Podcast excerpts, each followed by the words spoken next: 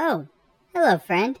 Come, join us by the fire. The story's about to begin.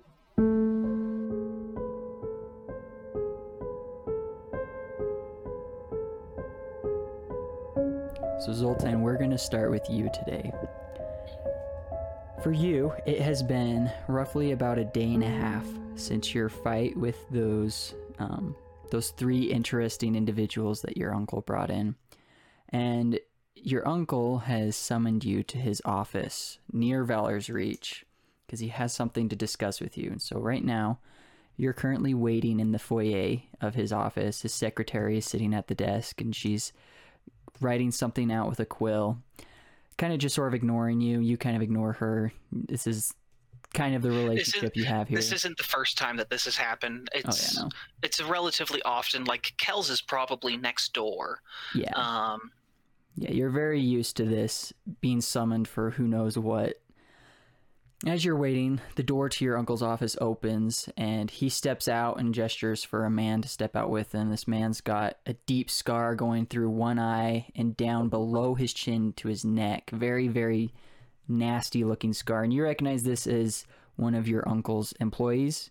He was once a fighter in Valor's Reach, but there was a, an accident with one of the fights that got a little too intense, and he's been uh, incapacitated ever since. But he, you, him and your uncle share a few words, and then he walks out past you. As he walks past you, he just sort of glances at you and goes on his way. Feldius turns to you and is like, "Ah, good Zoltan, come in. Got want to discuss a few things with you about yesterday's fight." And as he right. leads you into his office, um, like you've like we said, you've been in here many times before. It's not a super fancy office, but you can tell that your uncle has been doing things to make it feel as ostentatious as as possible. possible. Yeah. He wants to make an impression on anyone who steps in here. There's a big window behind his desk overlooking the city, and you can kind of see just a little bit of Valor's reach to the side through the window. It's not a corner office. I mean, he doesn't get the best sort of location. No, not and yet. it's it's one of those pieces I think for Zoltan of okay, he's not as high up as he needs as he wants to be.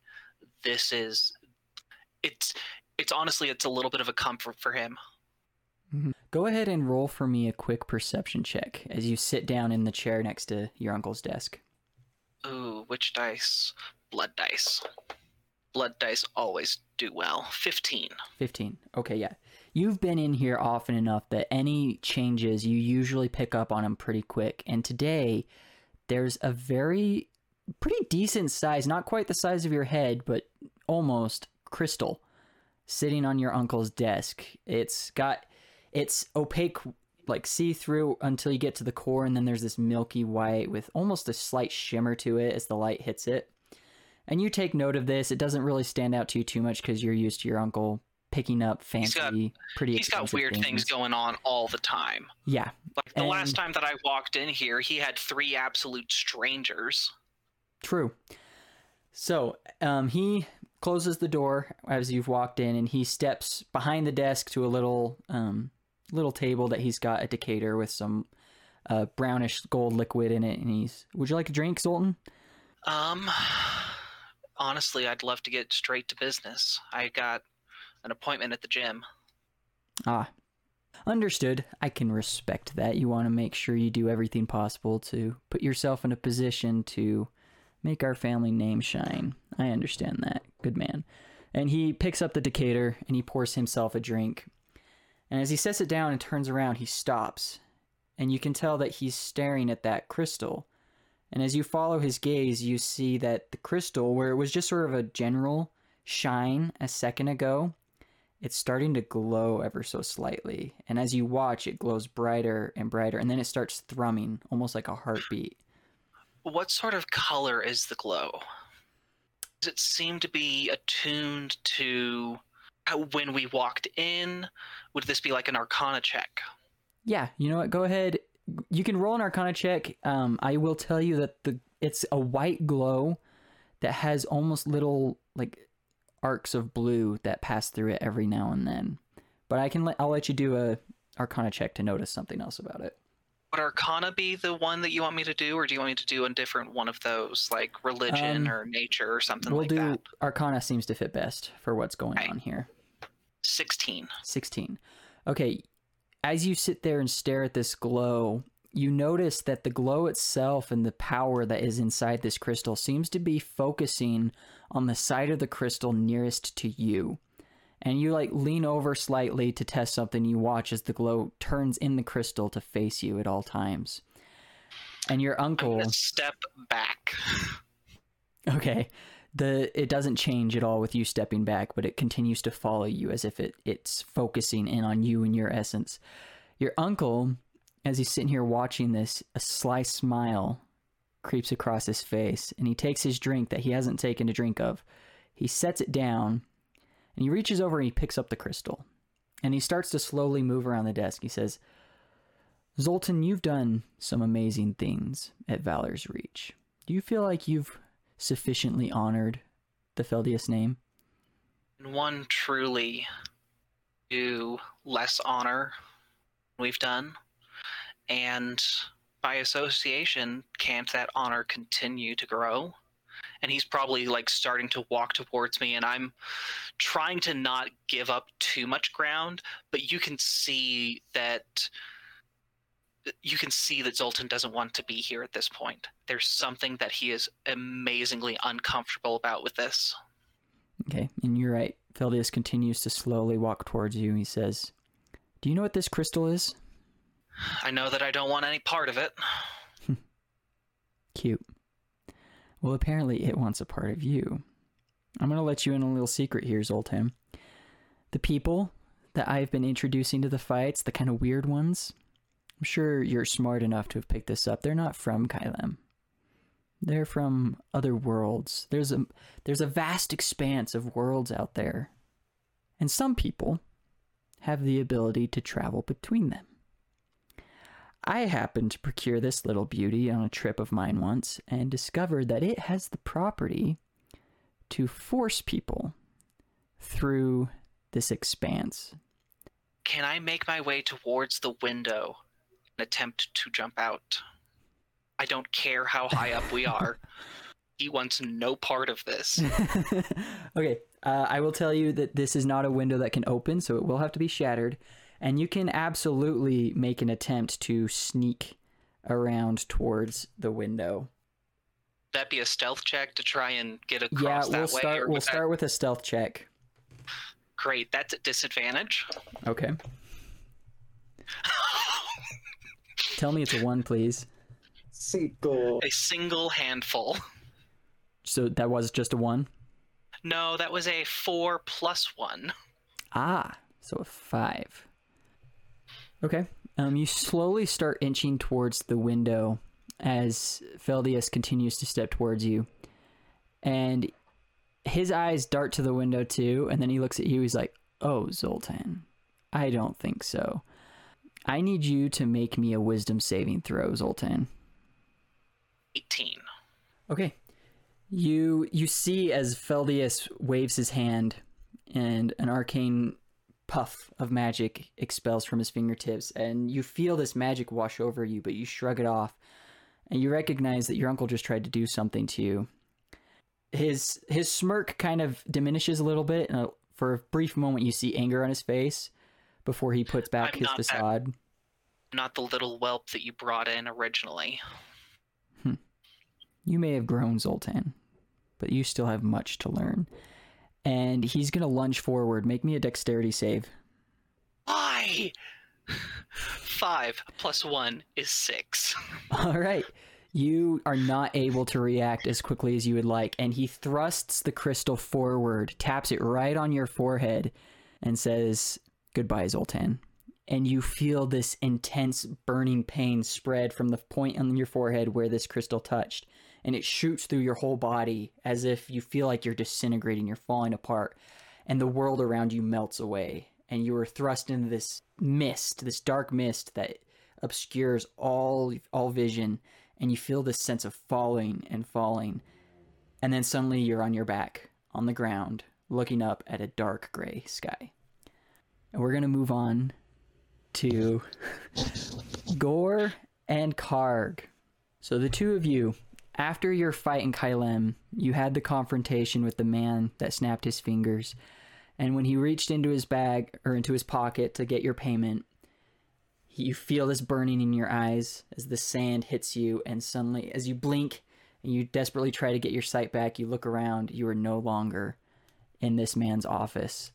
And you look around and you see you're up on this cliff. It's very dark skies, kind of stormy, but there's not a storm. And there's this very cold breeze blowing through the fields of grass around you. Um, the two of you realize very quickly you're both there. You recognize each other, you remember each other, and even more importantly, you remember everything about your life from before you showed up at the arena.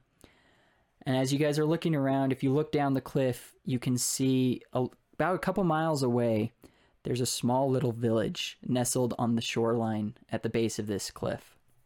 I take it we didn't get paid. That old man scammed us. Where are we? None of this looks familiar to me. Great. This again. I'm getting really tired of this. Let's go try to find somebody. We're gonna walk down. You said there was a little village. Mm-hmm. Yeah, let's take a walk down there. Sounds good. Now, as you guys follow the cliff, you eventually find a spot where it's not a very obvious pathway down the cliff, but you do manage to find some bushes that are hiding the start of a system of switchbacks that move down the mountain and make their way down to the village. As you guys are traveling, I want you both to roll me. Let's see. Go ahead and just roll me a generic wisdom check. That would be it. a 12. I got a nine plus one. Okay. So neither of you really notice anything besides what I've already mentioned. There's the cold breeze, there's the mountain, there's the village. What was yours, Karg, again? A 12. A 12? Okay. You notice just a slight headache, um, but you did just get out of battle. This is kind of what you're used to after a high adrenaline rush and being in combat. There is a little bit of soreness and achiness to the body, so this isn't anything unusual to you. Um, you guys make it down the switchbacks. Uh, I'm not going to make you roll like dexterity saves or anything, although the thought did cross my mind. But no, you successfully make it to the village. It took you a little while, and you guys have, are in this village. Roll me another perception check as you guys enter this village to look around. If I get lower than my passive perception, do I just use that? Uh, it depends. It, would, do you think Goar would just be passively looking around, or do you think he'd be Uh, specifically looking for stuff? He he's honestly pretty tired. He probably would have to if like and it, yeah, he probably wasn't like, searching around actively. Okay. to be In that case, yeah, go ahead and give me your passive. Uh is the 13. 13. And Arg is, on the other hand, being very vigilant. Uh, he rolled a 16. Okay. Trying to so both of you notice very quickly, even with um, Goar not paying attention, there's not any people here. You haven't seen anyone as you walk into this town. Uh, it feels kind of dead. Karg, you notice as you're looking around, uh, you walk past a house and you glance over at it and you see that there's some clothes that have been draped over a windowsill as if they were meant to dry but they look like they've been there a while. They're dirty, they've grown dusty, they've been left. And as you guys move deeper into the village, you find this little center, village center, where there's a well, and there's still no people. But Karg, you hear just the faint sound of water, the waves crashing against the shore down the ways. Tepi, I want you to roll me a perception check real quick. I would love to. So that is a 13 plus 4, 17. 17? Okay. hmm So Tepi, you've been in this village for just a day now. After your incident with the breeding nests and the vampire attack, a vampire tried to stab at you, and right when you feel like the sword should have entered your stomach, you remember there was this intense feeling of falling. And then suddenly you were in the middle of this village. You weren't in the jungles anymore. You were it was cold and harsh and dark. And there was an elderly man that ran into you that day, um, named Ivan. that took you in, and you're currently in his home trying to sleep, but you hear something outside that wakes you up the sound of footsteps. There's someone else in this village, which you've been here long enough to know that's weird because there's not very many people left here. Mm-hmm. So she's woken up. She will immediately sit up. Um, this home, are, these homes, I imagine they're not very large. They're like Mm, one, No, two small. rooms, Yeah, right? Two Yeah. rooms. I- Okay. I think Ivan's is only two rooms. All right. Looking around, do I see Ivan anywhere? Uh, if you go poke your head into his room, you do not see him. He is gone. But he was there. He went to bed before you last night. Okay. You don't know where he went. Um. All right. Can I still hear the footsteps? I know they have stopped. In that case, I would like to quietly and stealthily try to make my way over to the window and look out, but without with avoiding being visible through said window. I will happily roll a stealth check if you would like. Absolutely. Please do that. Okay. That is an 18. Okay. So you successfully move up to this window very quietly, and as you peek over the rim and you look outside, you can see down in the village square around the well, there are two individuals who are very, very strange to you. One of them is a little familiar. You've seen orcs before. So you've seen the Brazen Coalition pirates, they usually have some orcs in their ranks. And so the small half orc man is familiar to you. You recognize the tusks. He's a bit thinner um, than the orcs you're used to seeing, but you recognize him as an orc.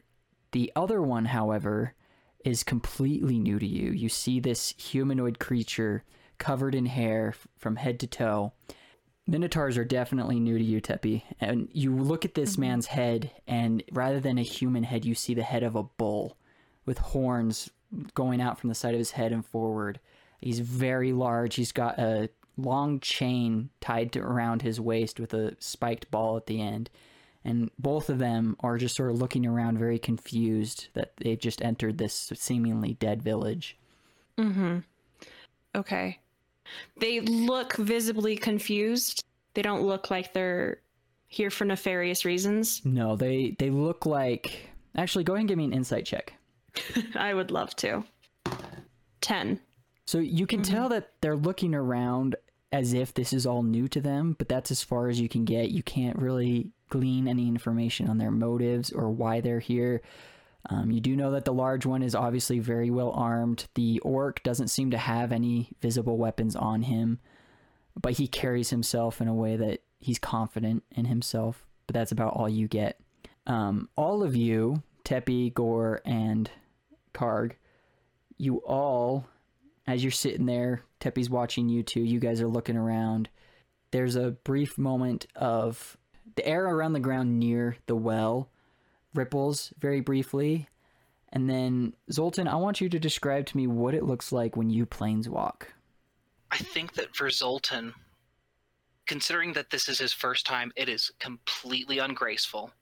And he was falling, he ended up pulling out his sword, and so he steps backward. He steps backward almost like he came off from like stage left.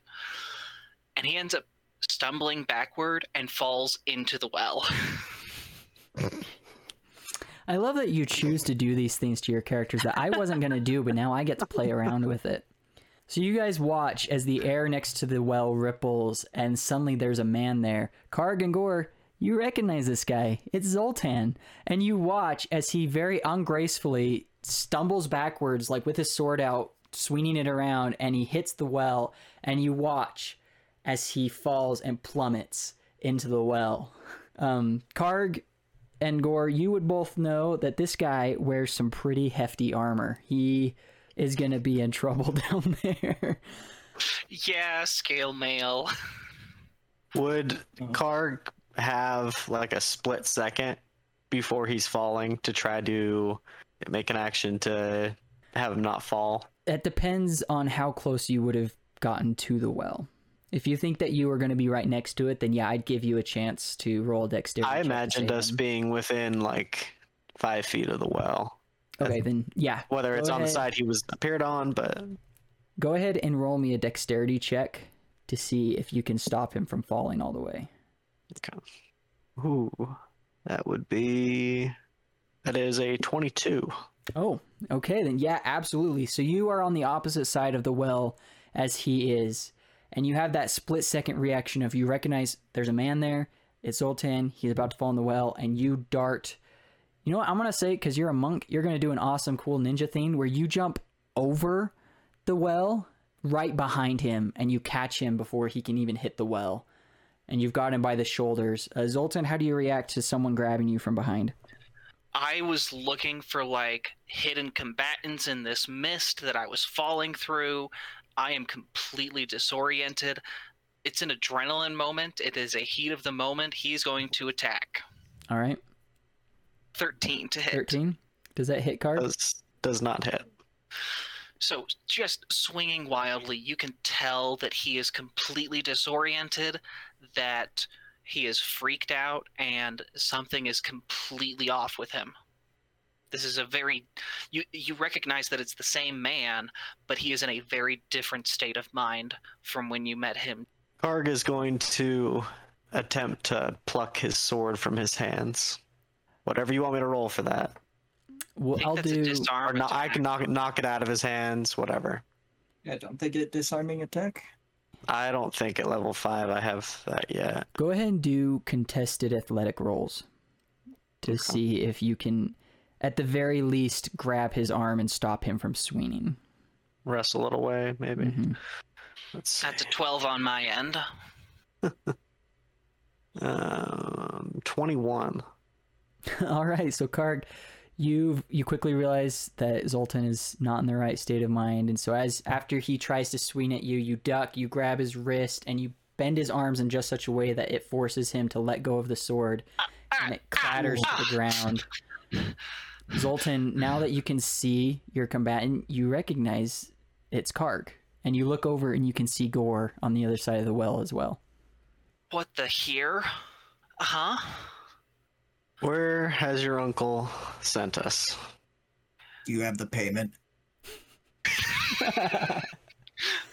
How much were you promised? A lot.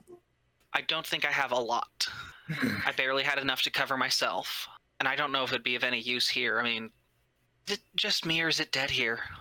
Tepi, at this point, you've seen all this happen. You watched as the man appeared out of thin air, and you watched as the orc jumped in very quickly to save him and stop him from attacking them. What you do with that information is up to you, but you see all of this happen.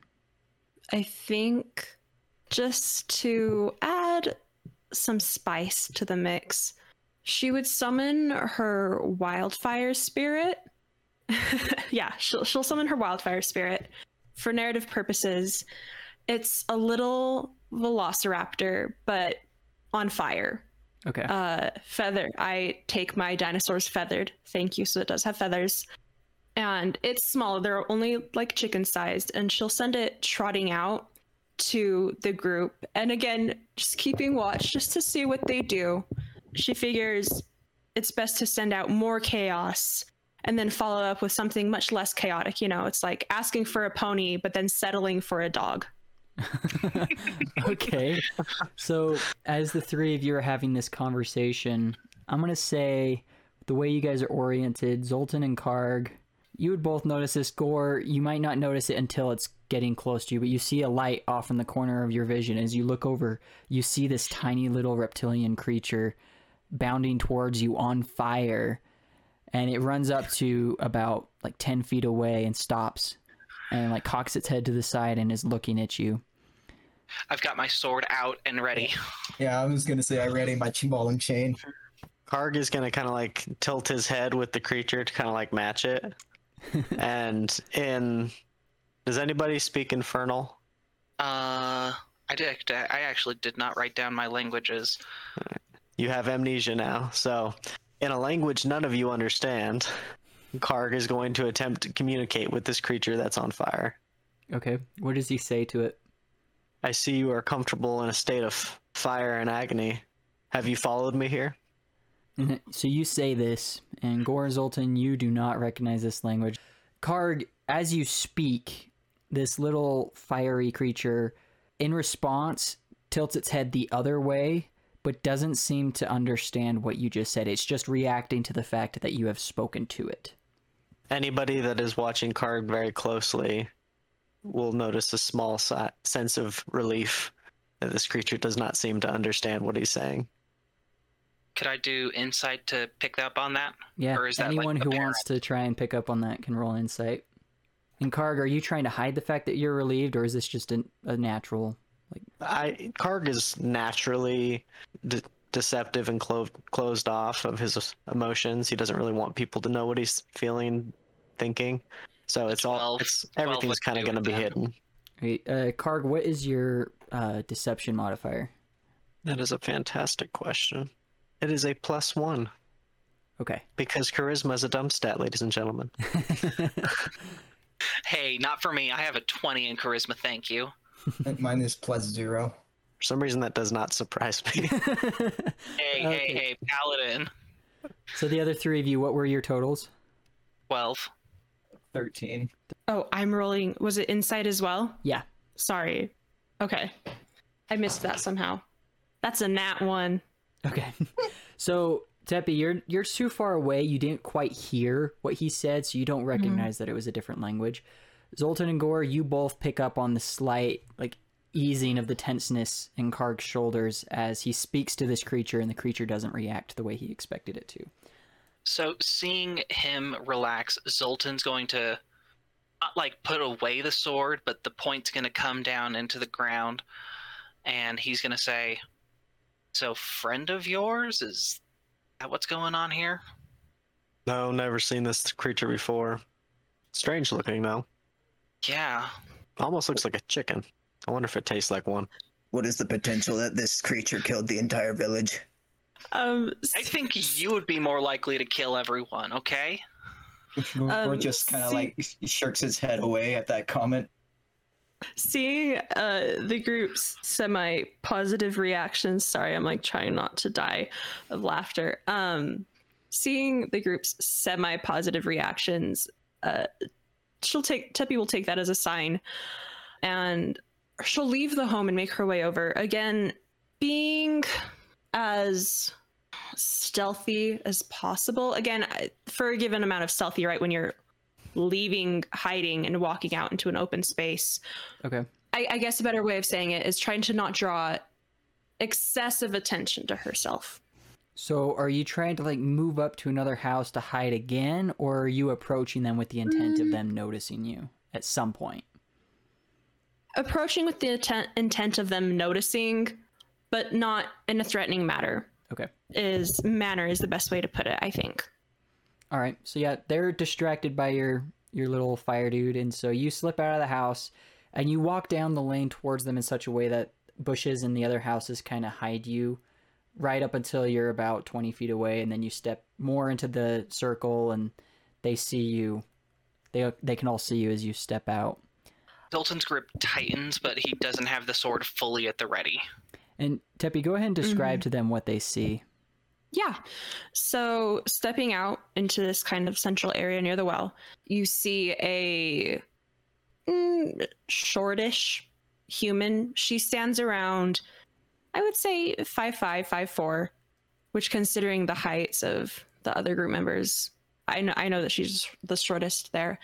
Um, she's got a darker complexion, black hair, probably strange clothing to the rest of you she looks fairly young.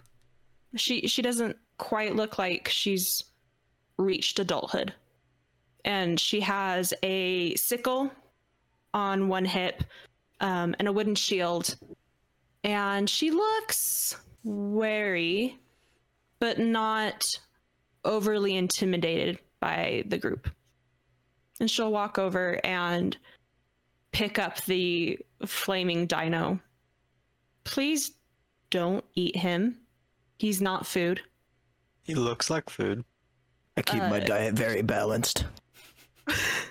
At that, she'll kind of take a small step back and clutch the little dino a little bit tighter. He's not food. Is it a pet?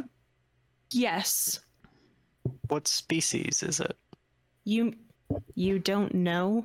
Karg is visibly like excited almost that she seems to be like wanting to share information with it about him and he gets out a like a piece of paper and like some charcoal and is like almost like trying not to seem too eager but like he's gonna take notes he wants to know what Mhm. this thing is Well, I, Teeth here is a velociraptor. Sorry, teeth. These. Mm-hmm. And she'll look at Teeth and say, "Smile," and he'll smile, and there's lots of little sharp, like pin teeth. Oh, yeah, Teeth. it's it's because he has teeth. Yes. and Uh, what species is he he, mm, I don't know that it really counts for him because he's not actually a velociraptor, but he looks like a velociraptor. You Real all hear ones. screaming. In the direction of building C on the map, you hear a rustling in the bushes, and suddenly a man comes bolting out of the bushes and stops short when because he's got a rope tied around his arms behind his back, tied to a like a banister on the on the building, and he's screaming, desperately trying to pull away from this building. And you listen as he's screaming, "It calls me! I must go! The ocean calls Dante, and Dante must listen!" And he's just repeating that over and over and over again, desperately trying to get away from this building in the direction of the shoreline. Okay, sword is out and at the ready. and Is seeing that that, he's tied up. normal kind of looking at epi like are you you're you're here like this is your home right like is this normal That's a good question. Is this a familiar sight in the short time that she's been here? So you got here, it was probably like just before dawn when you arrived. Oh, and so you haven't Mhm. been here through a full night. Um, you recognize the man. Ivan introduced him to you as Dante, and so that kind of stands in line with what he was saying. He's one of the few villagers that are left, and um, Tepi, you will know because Ivan told you people in this village have been every night someone eventually disappears. But before they disappear, the days leading up to their disappearance, they all start to show signs of mental disability or dis destabilization, not disability. Mm-hmm. Mentally, they're they're losing themselves until one day, one night, they just disappear entirely. Dante, when you first met him, he was kind of wringing his hands and he kept glancing down towards the shoreline, but he wasn't as erratic as this. Um, Mm-hmm. She'll turn back and just shake her, her head. alrighty then Karg's gonna walk up a little closer to the man not not so close that he can touch him but just kind of like wanting to see his eyes see if he's actually there All right, as you get closer, he doesn't seem to react to you at all. He's just continuing screaming the same phrase over and over, yanking at this rope. You can tell that the rope was tied very strongly around his arms. Like, this is not something he could have done himself, but whatever, this tether has been designed in such a way as to keep him in this spot. And he desperately wants to get away from it, to go somewhere else. But he doesn't react to you, and as you look into his eyes, they're just like pupils are dilated. They're super crazed, kind of bloodshot, staring forward, unblinking. I kind of want to cut the rope.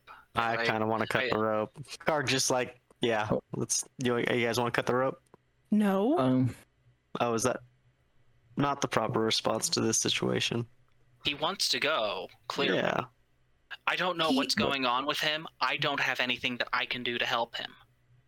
I have no idea where we're at. I don't even know if what I can do works here. Where is everyone standing? Did everyone move over towards Dante where he's tied up, or are some of you still by the well? Remind me where exactly he's tied up again, please. He's tied up to building C. I I wanted to look inside, like if there were any windows or like if the door opened on the building, if I could just look inside. Yeah, so the building he's tied to, there's a sign over the doorway that has an image of an apple. And as you walk up to the building across the door, there's the words Applegate General Merchandise, like scrawled into the wood. And as you look in the windows, um, it looks like this is just sort of a general goods store. Like, this is where the people of this village would go to to get materials they couldn't make themselves. Like, any trade that came through here would stop at this building to drop it off. So it's a, like a trade mercantile store. Okay. Hmm. I'd be able to tell based off of the knot structure. So we know that this is not something he could have done himself. Mhm. Does this seem like he struggled as it was being put on, or was this a consensual act? That's a really good question. Roll for me an investigation check. And while he does that, remind me: is everyone over by Building C now? Uh, Karg is just with like in reach of him. Okay. He's pretty close. Yeah, I'm- Tepi w- Go ahead, Tepi. Oh, I was just gonna say she would have followed over, but she's standing back a little bit, um, just cautious. Okay. So she's probably 10, 15 feet away from the building, Okay. from Dante. And Goar, where are you at? Yeah, he he was just looking in the building, so he's still Okay, pretty that's close to like the entrance. All right, and Zoltan, you got a 14, right? Hmm. Uh, it's kind of difficult to look because this guy's yanking and pulling and moving, but as you study and you look, his arms only show bruising where the ropes currently are. You don't see any signs of a struggle from before the ropes were put on. So you you get the idea that he willingly allowed himself to be tied up. Eh, Pointing this out, he says, "So why would he want to be tied up?" Tepi, roll me a perception check. Sure. 16. All right, since you're a little ways away from the building, the breeze blows through um, from the direction of Ivan's house through, and you catch the faint sound of crying on the wind, like a young child is crying about something. And it's coming like from the direction of Ivan's house. Yeah, like in that direction from where you guys Mhm, it- are. yeah, that, that way the wind is blowing. Do I know of any children in this village? So you I mean, I'm assuming Ivan. Uh, Sorry, yeah, you do know that the house, house number B, I keep saying number and then the letter. That's funny. House B, there's a single woman with her young girl who lived there. Um, that's the only child you met during the time that you've been here. Hmm. I'm trying to decide how stupid of a decision she wants to make. I think what she'll do uh, is ask, "Do any of you hear that?" Just, just Uh, to see if Uh, the others can pick up on it. The the it? man screaming, right? The the man that's tied up. No, no, the the crying from that way, and she'll point. Karg will attempt to hear it. Does he hear anything? Uh, roll me perception check. 14 plus 2, 16. 16. So yeah, you step away from Dante when Tepi mentions that she hears something, and as you listen, the wind blows through again, and yeah, you he- you can hear the crying. Something is very wrong about this place. Where is everybody else?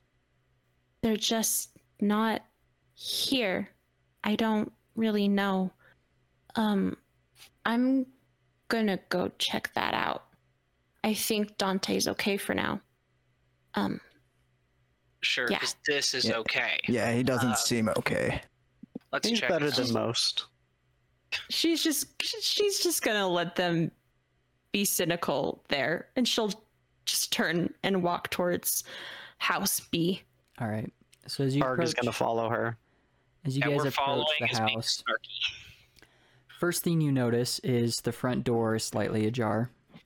Second thing you notice is up on the second floor, there's a window that you watch as a light turns on, as if someone lit a candle, and then seconds later it gets put out. And then again it gets lit. And then it gets put out. And it's continuing this cycle as you approach the house. Does anyone look like they've run out of the house? Uh, it doesn't look like it. No, that the door looks like the wind that just blew through pushed it open slightly, but that it wasn't locked or closed all the way to begin with, which allowed it to be pushed open a little. And you can definitely hear the crying is coming from inside the house. Tepi will go up and knock on the door, and while slightly like while pushing it further ajar, just yeah, hello. so you knock on the door, pushes open, and do all of you go in, or do you just stay in the doorway looking inside? Doorway. Doorway. Okay. She'll she'll she'll walk in Okay. So Tepi just walks like a in. foot. Uh, the other three of you are standing outside the doorway looking in. All of you Holler can if you need see. me. All of you can see that that's there all it is a little girl, probably about four or five years old, huddled in the corner of the room, Karg, Goar, and Zoltan, you can see that she's tightly hugging this doll of a woman with flowing white hair and wings poking out either side. And uh, she's sitting there rocking. And Tepi, you don't see the angel doll. As you look at this girl, I want you to make me a wisdom save. okay. That is 19. Okay, so as you look at this girl, for the briefest moment, you could have sworn you saw her gripping the dead body of a baby Triceratops. But then it's gone and you see the doll. You're not quite sure if that is what you saw or what just happened, but she's holding the doll and she's rocking back and forth. And through her tears, uh, you can hear her saying, Drip, drip, drip. Mama, don't trip. Flap, flap, flap. Sand was a trap. And that's, she's repeating that. Just like Dante was repeating his phrase, she's whispering this little poem to herself as she's rocking, hugging this little angel. And occasionally she'll stop rocking, stops her little chant. She looks up at the stairs and then down at the doll and says, Mommy, when are the angels coming? Where are the angels? And then she re- starts her routine again of that little poem and rocking herself. And you guys can see from up above the stairs that light that was going on and off in the window. It's still up there, going on and off. All okay. This I This don't is like anything about this. this is strange. This place is very strange. Hey, funny. This was funny, right? Right? Who are you talking to? Apparently, no one. Hmm. And Zoltan's gonna go ahead. He's gonna go in, sword ready, and go up the stairs. Uh, yeah, Tep- Tepi will as well. Uh, hand on her sickle, uh, fiery velociraptor at her side, but she, yeah, she as well. Stay back. Stay behind me. Maybe you need to stay behind me. You seemed shaken right there. Karg is gonna attempt to scale the side of the building to look inside the second story window. Okay. So are any of you are going up the stairs? I missed that, sorry. I don't know exactly what our order is because it seems like we're having a little bit of a pissing contest over this. Hey, Zoltan will go first. I kind of wanted Goar to just push past both of you and t- stomp up the stairs. Yeah, I'll, I'll allow that. Argue, Just right past up the girl. stairs. Like- yeah. All right, so Goar leads the way up the stairs. Karg, you're climbing up the outside of the building. It's not a very tall building, and it's dilapidated enough that there's plenty of handholds and footholds, so I'm not going to make you roll anything for it. All of you, as you, Karg, you're looking through the window, the rest of you are looking up the stairs. As you go up to this top floor, it's a single room. There's a bed off to one side, and then a smaller bed where the little girl probably was sleeping. And over by the window, there's a little nightstand and a candle on a candle holder. And there's a woman standing there, and you all watch as she strikes a flint to light the candle, and then she turns in the direction of the stairs, but very clearly is not reacting to your presence. And she like is there's tears going down her face, and she hushes in the direction of the stairs. She goes, "Shh, Nell, please." Please stop crying. The ocean will hear you. Please don't cry. And then she turns around and blows out the candle and stands there staring out the window past you, Karg, in the direction of the ocean for a minute before going down to light it again and repeating the phrase. I didn't think I was being that loud. Does the woman seem lively? Like, is she healthy or emancipated? Like, what does her physical condition look like? She looks fairly healthy for a villager of a town this small. Um, she does look kind of haggard, like she hasn't gotten much sleep. Her hair's a mess. There's bags under her eyes, but she's not like super thin. Like she obviously has enough to eat that she's doing fine. Just tired and obviously not mentally there. Um, just to be sure, uh, Te- Tepi, she'll she'll walk up to the woman's side, and just kind of gently, uh, set a hand on her shoulder. Uh, do we know her name? Did Ivan ever tell me her name? Yeah, you know her name is Orla. Um, and she'll say, Orla, what's happening? Just, I don't know that I'll get a response, but you know, just As soon as your hand touches her shoulder, she stops and stiffens. And she just p- stays there for a moment before very quickly spinning, getting right up in your face, staring in your eyes. Do you hear it? Do you hear the call of the waves? It's there. Do you hear it? And then she sort of like deflates, has a look of confusion on her face, and then turns back to the candle and starts trying to light it again. I mean, I will try to hear the call of the waves. Let's try any of it. you try and this case, listen? That's a. I don't think that's a good thing. When she, She doesn't say that out loud. I want all of you to make me a I- wisdom saving throw. Oh boy. You're welcome. Ooh. It's a 14. Tepi got 14. All right. Goar, 11. 11. Karg. The first natural 20 of the game. Plus two. And I already know Zoltan's answer, but why don't you go ahead and say it out loud? I don't think I want to. I think that we just want to see what the consequences are of this catastrophic. Critical fail. Roll a one. A All one right, and a twenty. Wow. Okay. on the blood dice. The blood dice they have wanted the story to continue today. I don't like it. You're supposed to be doing good. You make blood. All right. So, Goar and Tepi, when this woman references the waves, you do stop and listen, and you can hear. You can hear the waves lapping against the shore. Um, and you've both heard the ocean before. You've heard water moving in this manner. Karg, you don't even pay attention to the sound of the waves outside. You're just so focused in on this woman and the girl and Dante trying to piece together, okay, what could be going on here? You are completely oblivious. You're not oblivious, like you recognize it, but it has no effect on you. Zoltan, you have never heard a sound like this before. And as you're listening, it's all you can hear now. You just hear this whoosh, whoosh of water lapping against the shore. And you turn and you look out the window at the direction the woman is, and you can see for the first time you really pay attention, there is this massive body of water. You've never seen anything like this before, and you feel drawn to it. And you turn, ignoring the I'm gonna of your go down the stairs. Yep, you turn, you s- mechanically go down the stairs, out the house, and you start making your way down towards the water. Is it obvious that he's. It's not him?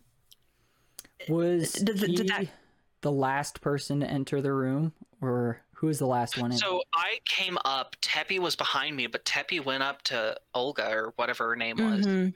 okay, I'm still I on the I- side of the building. yeah. So Karg, since you're looking in, you see uh, the rest of you don't really notice at first. You notice that he's leaving, but you don't notice the change. Karg, with your natural twenty, you instantly pick up on the fact that Zoltan stiffened, looked out the window past you, just like this woman was, and then turned around and is leaving the house. I almost want to say that he even dropped his sword in that process. I'm okay with this. Because nat one, that is a very big consequence. Yep. So yeah, he drops his sword, and that's probably what catches everyone's attention as the sword clatters to the ground and he leaves it. Those of you who know him know this is not in his character to do. And Karg is going to follow him. What about the rest of you? I'll t- take a look at Tepin and just like start going after him as well. All right. She doesn't really know what's happening. Uh, based on the others, though, she'll follow. And as she's going, she'll she'll pick up the sword. Okay. It seems important. What is it? A broadsword, or what kind of sword was it? Actually, yeah, it's a good question. It is a great sword. Like this is a big old two-handed monster of a sword. So Tepi, you can total, you could pick it up, but you'd be dragging Mhm. the tip as you go. So I'll let you decide if it's worth carrying at that point. But I mean, would it impede her movement at all? if you were in like combat or being chased by something, probably. If you're just walking to the beach, it'll just be laborious. But that's about it. Yeah, I'll, I'll I'll still carry it. The tip will drag. It'll Okay. catch on There's a comical dunk, dunk, dunk, dunk all the way down the stairs. But yeah, Yeah. you guys start following as Zoltan starts making his way towards the shore. And I think that I'll also- Zoltan, I think he starts bidden. Something from deep within starts to whisper more than anything. The waves whisper to me, calling me to the soft sand. Water sweeps over my feet, surrounds me where I stand. Is anyone going to do anything to stop him before he reaches the beach? What's everyone else doing? Karg is curious to see where this is going, so Uh, I think Goar wants to make a make an attack against him. Okay. Um, how are you Uh, attacking with your ball and chain or just Yeah, punching I'm- him? I'm gonna use my. So I took the martial adept feat, so I could use trip attack with a with a superiority die. Okay. Ooh, very cool. But yeah, it'll be with the chain. I'm gonna try hitting his feet, like wrapping around him. Okay. Um, I'm gonna say you don't even have to roll for it. You just you pull off your chain, your ball and chain from off your belt, and you toss it in such a way that it wraps around and falls in front of him. Zoltan, uh, go ahead and make a wisdom save with advantage. why? In this moment do you betray me? Eight total. Wow. Okay. Um, So I think that he trips up and he's like, calls Yeah. me to the soft sand. You trip and it doesn't faze you at all. You just push yourself back up, step over the chain, and continue walking. And he seems unfazed by the fact that Gorgeous tripped him. And by this point, you guys are heading out of the village. You're approaching the docks when Zoltan suddenly takes a sharp left turn and starts moving along the beach. And as you guys follow him in the direction, you see in the distance a little ways there's a figure of a, of someone kneeling in the sand facing out towards the ocean. Once Karg sees the figure, um, he's going to kind of come up behind and give a good unarmed strike. Um, try to knock knock him over and just uh, stop him where stop him from moving closer. You're hitting Zoltan or the Zoltan, yeah, Zoltan. no okay. Zoltan. Yeah, Go ahead and roll for me an attack. is plus six. That would be a thirteen. 13. Does that hit Zoltan? Oh, he's got an armor class of 16. And I think that Zoltan's walking along like that water line where the Mhm. waves are just barely lapping up over his feet and receding back as he's walking along this wet sand. So you go for a punch card to try and get at the back of his neck and knock him out of whatever is going on. And the waves brush up against him right at that moment and very subtly like nudges him to the side. And your fist clangs off of his shoulder armor. But by now, you guys have walked up to this man. Zoltan stops at the man, turns, and is now staring at the ocean. The man, as you study him, he's wearing these white, kind of dirty white robes, um, very heavy looking garb. He's got a tricorn hat on, very long stubble beard that is very unkempt. One of his hands, he's like leaned forward, staring at the ocean. One hand is embedded in the sand, and the other the other is just sort of hanging limply at the side. And as you look at the sand in front of him, it looks like he had tried to draw a symbol in the sand of a circle, a circular shape with the top cut off, so, and there are two lines going off from where the circle opened up, and one at the bottom. The left side of the circle looks like it he didn't finish drawing it yet. It just sort of stops, I- and it's this lopsided shape. Question What time of day is it? It's nighttime, right? Yes, it is nighttime, probably a little past midnight. Retroactively, I would like to cast Dark Vision. Tepi or Tepi is a human, can't see anything. So Would her little flaming velociraptor shed light? Um, I'm sure he, he might, but if it it's probably weak. True. Uh, dark Torchlight. vision, yeah, dark vision allows me 60 feet. Okay. Into the dark, so Yeah, torchlight's 30 I'll just, yeah, That is a Let's good just point. Does that anyone now. else? Does anyone else not have dark vision? I think we all do. Okay. Just wanted to make sure. So Zoltan is standing here next to this man, staring out at the ocean. The man is also staring, hand in the sand. The water is lapping. Um, I want The three of you who are not currently under the effect of whatever's happening to this village, make me another wisdom save.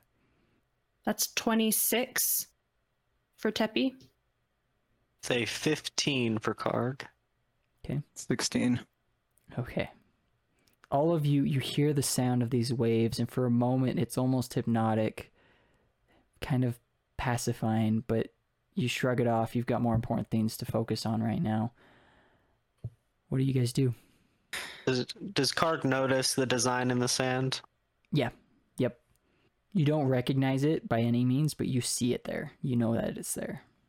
Can he tell that it looks unfinished? Or is that just. I'm going to say yes. It looks very lopsided. You What's your religion modifier? It is. Plus two. Plus 2.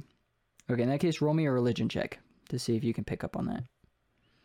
14. 14 yeah i think you have a feeling it's probably not and actually as you study this man you see on his shoulder there's a little patch of a symbol that matches what he drew except it is complete so you're able to cross reference the two and you know that this is an incomplete symbol He's gonna I think just. Zoltan's gonna start walking out into the water, go out to about waist height, and just start feeling the waves all around him.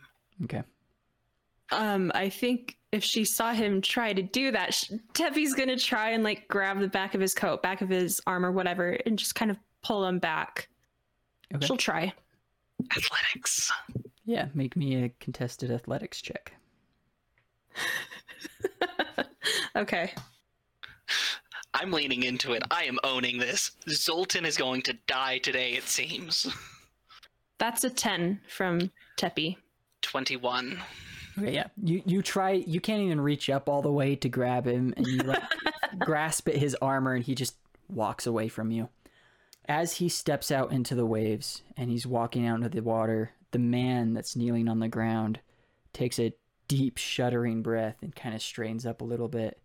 Brow furrows and he looks up at the three of you. And then he looks out at Zoltan and he pulls the hand that was in the sand out and it's a tentacle. His hand has been replaced by this long, fleshy, hmm. purple tendril. And he lets it rest on one shoulder, then down to the center of his chest, back up to the other shoulder, back to the chest. And then with it, he points out at Zoltan and he just says, The waves have called him. May Avacyn grant him strength. And then he puts his hand, the tentacle hand back into the sand and hunches over again. No. Um, Another wisdom save, please, from all three of you. Not one from me? No. Or is it just because I'm playing into it? it's a 9. That is 20, not natural. And Goar. Oh no, they've taken Goar. Waves whisper to me, calling me to the soft sand. So after this man does his little display and points, Tepi, you're horrified by this man's arm. You know what is going on, but then you stop and you listen. You realize, wait, the waves. I need to be part of the waves. And you turn, you stiffen up and turn, and you start following Zoltan out. Goar silently turns and follows you in step. Karg, you're the only one left on this beach. All of your friends are walking out into this water. What do you do? It feels I- great. I am going to attempt a stunning strike on my nearest. Uh, near, whoever's nearest to me. Okay, that that would be either Goar or Tepi. So do you want to punch a child or do you want to punch a Minotaur? I, I want to punch the Minotaur. Okay. Um, go ahead and give me an attack roll. I'm Getting a blanket, I need it. One, I'm cold, and two, this is freaking creep. It's going to be 17 to hit. 17 to hit. Mm hmm Fortunately, I don't know what Goar's armor class is. How tall was uh, Karg? Six foot. Six foot. Okay. All right, so I'm gonna say you hit. Go ahead and roll damage. Yeah, he has to seed a Constitution saving throw. Um, I hit. I rolled six. All right, so he takes six damage. hmm All right, he takes it. You just instinctually bop uh, Goar in the back of the head, and he just stops right where he was, head down, kind of dazed.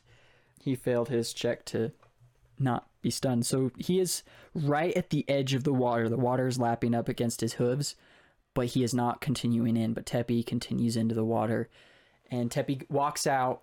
She walks out to waist height as well, so a little bit behind Zoltan, since I assume he's taller than her. How how tall is Tepi? I'm pretty sure that um, Zoltan was only about five and a half feet. Yeah. How how tall is Tepi? She's like five five five four, so just Okay, a little so bit you're right next to him. She walks right out next to Zoltan. They're both staring off into the horizon. And The Karg, you're standing there me. trying to figure out like what the heck is going on. What the villagers are weird. My friends are getting weird. And then Zoltan and Tepi both turn in unison to face you, and they both stick out an arm towards you and say, "Join us in the waves." They call to you. Please make me another wisdom saving throw. 14. 14. All right. This time you've been pushing back against whatever force has been infiltrating your mind, and this time you just can't hold back. And you find yourself succumbing and walking out into this water. As you all get out next to each other, Karg, you walk up to him, and suddenly you're all back to yourselves. You're standing out in the water for some reason. You don't remember why you're here. You don't know what's going on.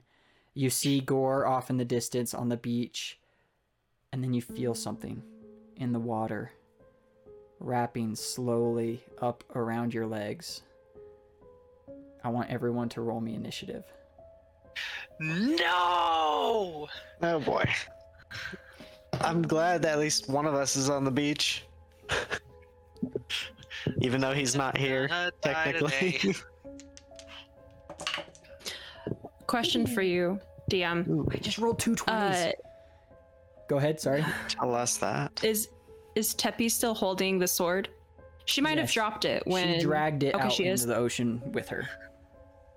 Okay, so cool. she's still holding Well, it. it's it's a good thing though, because I'm gonna be Mm-hmm. after you. I guarantee it. I'll be honest, if my character had a blade, he probably would have tried to just decapitate the old guy on the beach. That's I was trying to think about how I could get one of your weapons, and then I failed. It was too late. Yeah. Hey, Tepi, what was yours? It was 19. 19. Karg, Mm-hmm. Six. 6. Zoltan? Two. 2. Oh, this is wonderful. One on the dice, one modifier. All right. So you guys feel this coiling around your leg. As you look down, you see the faintest tip of a purple tentacle wrapping up around your leg, and the horizon suddenly grows dark, and this darkness rushes towards you till now you can only see there's like a circle of darkness. You can only see within 60 feet. You can't see past it. You can't see the shore. Actually, you can't see the shore. You're not 60 feet into the water. But this darkness, this dark dome has surrounded you. And the three of you are right next to each other. To the north, you see a hulking form rise out of the water. Can I want all of you to roll me another wisdom save? Oh boy. Can I roll something other than this? A 16. 13. Four. All right. Tepi and Zoltan, you see as this hulking minotaur rises out of the water. The left side of his head is completely bashed in, one of his horns missing, and his fur is dripping with this red, viscous liquid. He's got a morning star in one hand and furs draped across him. And then to the east, you watch as another form rises out of the water. Zoltan, your heart drops as you see your uncle rising up from the water, dripping wet, smiling unnaturally wide.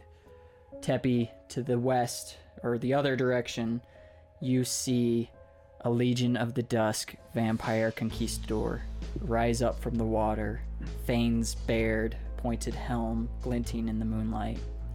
And then up over on the beach, out of the sand, rises this large, black skinned, muscular creature. Its got cracks in its skin where fire is glowing through, horns reaching back, very like small skin, like wings, but not functional wings going out from its back, a skirt of barbed chains dangling around its waist. Karg, what you Yeah. see is completely different. You see these monstrous forms rise out that seem to be a combination of coral, stone, seaweed, and human body parts. There's bones and arms and legs mixed into this jumbled mass. They all match about the like volume of the people I described to everyone else, but they're these monsters that have risen up out of the water. And we'll fight them all next time. Thank you all for joining us in this episode of Fireside Dice. This podcast is produced by Realms of Roleplaying, and all music used in this program was produced by Alexander Nakarada of Serpent Sound Studios. We'll see you all in the next episode.